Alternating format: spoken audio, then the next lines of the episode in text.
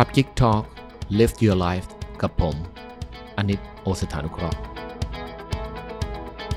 ดีต้อนรับครับเข้าสู่ครับ Geek Talk Podcast นะครับวันนี้ผมได้มีคำถามที่เป็นคำถามคลาสสิก คนชอบถามว่าเงินซื้อความสุขได้จริงไหม ตอบตรงๆเลยครับ ได้อ้าวคราวนี้คนก็อาจจะงงแล้วเฮ้ย หลายๆ คนบอกเงินซื้อความสุขไม่ได้ทำไมอยู่ดีผมมาฟันธงบอกว่าวันนี้เงินซื้อความสุขได้ คราวนี้เราต้องมาดูกันก่อนว่าความสุขของคนเนี่ยมันมีอะไรบ้าง ความสุขของคนจะแยกเป็น 2 อย่างนะครับ คือความสุขทางกาย และก็ความสุขทางใจ ความสุขทางกายคือความสุขทางภาษา แล้วความสุขทางใจก็เป็นความสุขทางความรู้สึกความนึกคิดของเรา ดังนั้น 2ออย่างนี้แยกออกจากกันนะนะครับ ไม่ใช่ว่าคุณสุขกายแล้วคุณจะสุขใจ บางทีกายสุขมันอาจจะทุกข์ใจก็ได้ เดี๋ยวคุณฟังต่อคุณก็จะเห็นภาพ ดังนั้นถ้าในภาษาอังกฤษเนี่ยมันจะมีคำว่า pleasure แล้วก็ happiness pleasure เนี่ยเป็นความสุขที่แบบได้มาชั่วครั้งชั่วคราวนะครับเป็นความสุขทางภาษานะแล้วก็เดี๋ยวสุดท้ายมันก็จะหมดไปในระยะเวลาอันสั้นได้ แต่ happiness เนี่ยมันคือความสุขทางใจ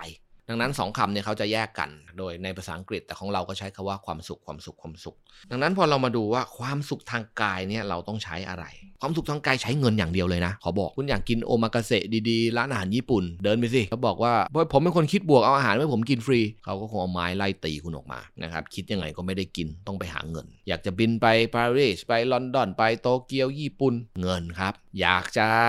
ซื้อข้าวของเงินทองรถยนต์นู่นนี่นั่นนะครับหรือแม้กระทั่งเจ็บไข้ได้ป่วยเงินครับ ดังนั้นเงินซื้อความสุขได้ทางกายทางผัสสะและเงินเท่านั้นด้วยที่ซื้อได้ ไม่มีทางไปคิดบวก หรือว่าไม่มีทางแบบว่าจะเป็นคนดีอะไรแบบไหนแล้วเดินเข้าห้างไปแล้วเขาจะเอาของให้คุณฟรีๆไม่มี ดังนั้น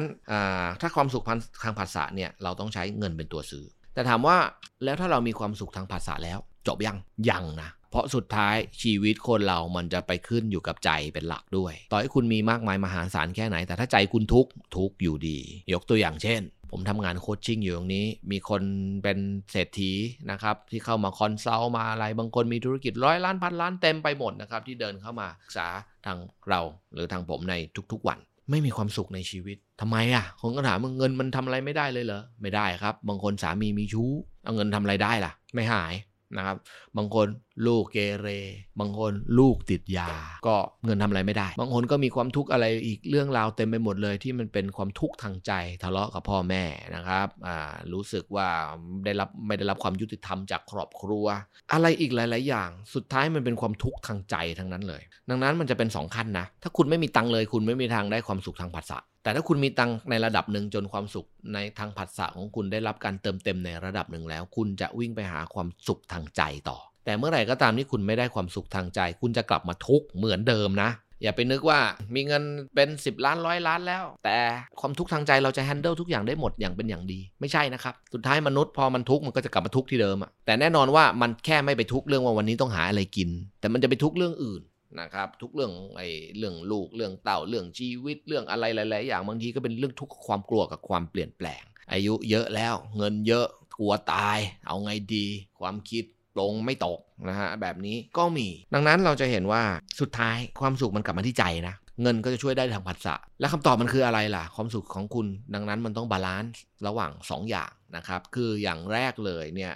ก็เรื่องกายทางผัสสะอย่างน้อยต้องมีบ้านอยู่ ต้องมีข้าวกินต้องมีงานทำเพื่อจะเติมให้ผัสสะของเราหรือร่างกายของเราเนี่ยได้รับความสุขกับโลกมนุษย์ใบนี้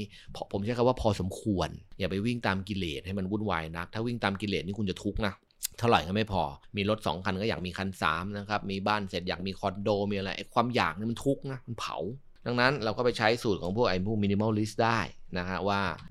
ถ้าเกิดว่าคนเรามีถึงประมาณหนึ่งแล้วพอเนี่ยสุดท้ายสิ่งที่คุณต้องแสวงหาคือความสุขทางใจ ความสุขทางใจแสวงหาอย่างไร ก็ 1 ง่ายสุดเลย อย่าไปอยู่กับตัวทุกข์นะฮะอะไรที่เป็นเป็นตัวทุกข์อะอย่าไปอยู่กับมัน เพราะว่าสุดท้ายความสุขทางใจเนี่ยส่วนมากนะหรือกว่าครึ่งเนี่ยมันจะเป็นเรื่องของชาวบ้านนะตัวคุณนั่งอยู่เฉยๆคุณไม่ค่อยทุกข์เท่าไหร่หรอก แต่เป็นเรื่องของชาวบ้าน แฟนเนี่ยตัวดี ลูกเต้าก็ตามมา เอาจริง ๆ อะไรก็ตามที่เรารักอะ นะฮะมันจะนำความทุกข์มาให้เราเสมอ เวลารักอะไรหรือรักใครเนี่ยมันก็ต้องเลือกเป้าหมายมันถูกต้องด้วย เพราะว่าถ้ารักแล้วมีแต่ความทุกข์คุณความทุกข์มันก็จะวิ่งหาคุณทุกวี่ทุกวัน อันนี้คือข้อแรกถ้าอยากมีความสุขทางใจ เอาตัวทุกข์ออกไปก่อน อย่างที่ 2 เข้าใจสัตว์สัตว์จะทำชีวิต ตัวทุกข์บางตัวมันเอาออกไม่ได้ อย่างผมเองเนี่ยเป็นคนรักหมา ดังนั้นบอกว่าโอ้ยงั้นความรักคือความทุกข์งั้นไล่หมาออกจากบ้านโอ้ไม่ไหวไม่ไหว เพราะว่ามันต้องนอนกับผมทุกคืน คราวนี้เราก็มานั่งทุกข์ละเออ มันมาห้าขวบหกขวบแล้วหมามันอยู่ได้แค่สิบปีอีกแป๊บเดียวเองนี่หว่ามันต้องตายอะไรแบบนี้เขาคิดอย่างนี้มันก็ทุกข์อีกแล้ว เพราะว่ามันไปเอาความกังวลที่เป็นดอกเบี้ยของความทุกข์ที่ยังมาไม่ถึงมานั่งจ่ายณวันนี้ ดังนั้นสิ่งที่เราต้อง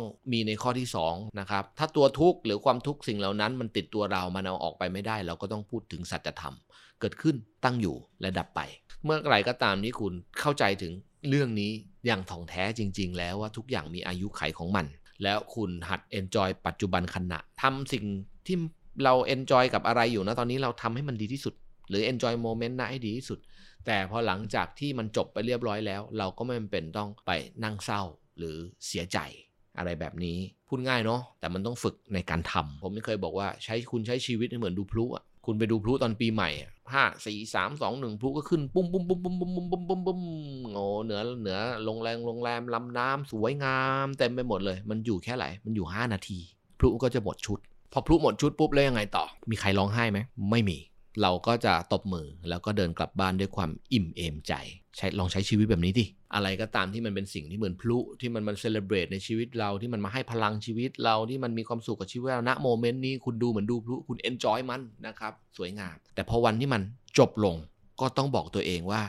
อ๋อทุกอย่างมีเกิดขึ้นมีตั้งอยู่ แล้วก็มีดับไปเหมือนพลุชุดนั้น แล้วคุณก็เดินกลับบ้าน แต่ไม่ได้ความทุกข์ด้วยความอิ่มเอมใจที่ได้ enjoy ได้ดู celebrate พลุชุดนั้นอยู่ ลองเอาตรรกะนี้ไปใช้กับทุกๆ สิ่งในชีวิต วันที่คนเขาอยู่กับเราเขาดีกับเรา หรืออะไรที่ยังดีกับเราคุณก็ enjoy จุดนั้นไป แต่วันที่มันจบชุดของมันเรียบร้อยแล้ว มันมืดสนิทแล้ว บางทีก็ไม่ต้องเสียใจกับมัน แค่เดินหน้าต่อไปอย่างมีความสุขกับชีวิต เท่านั้นเอง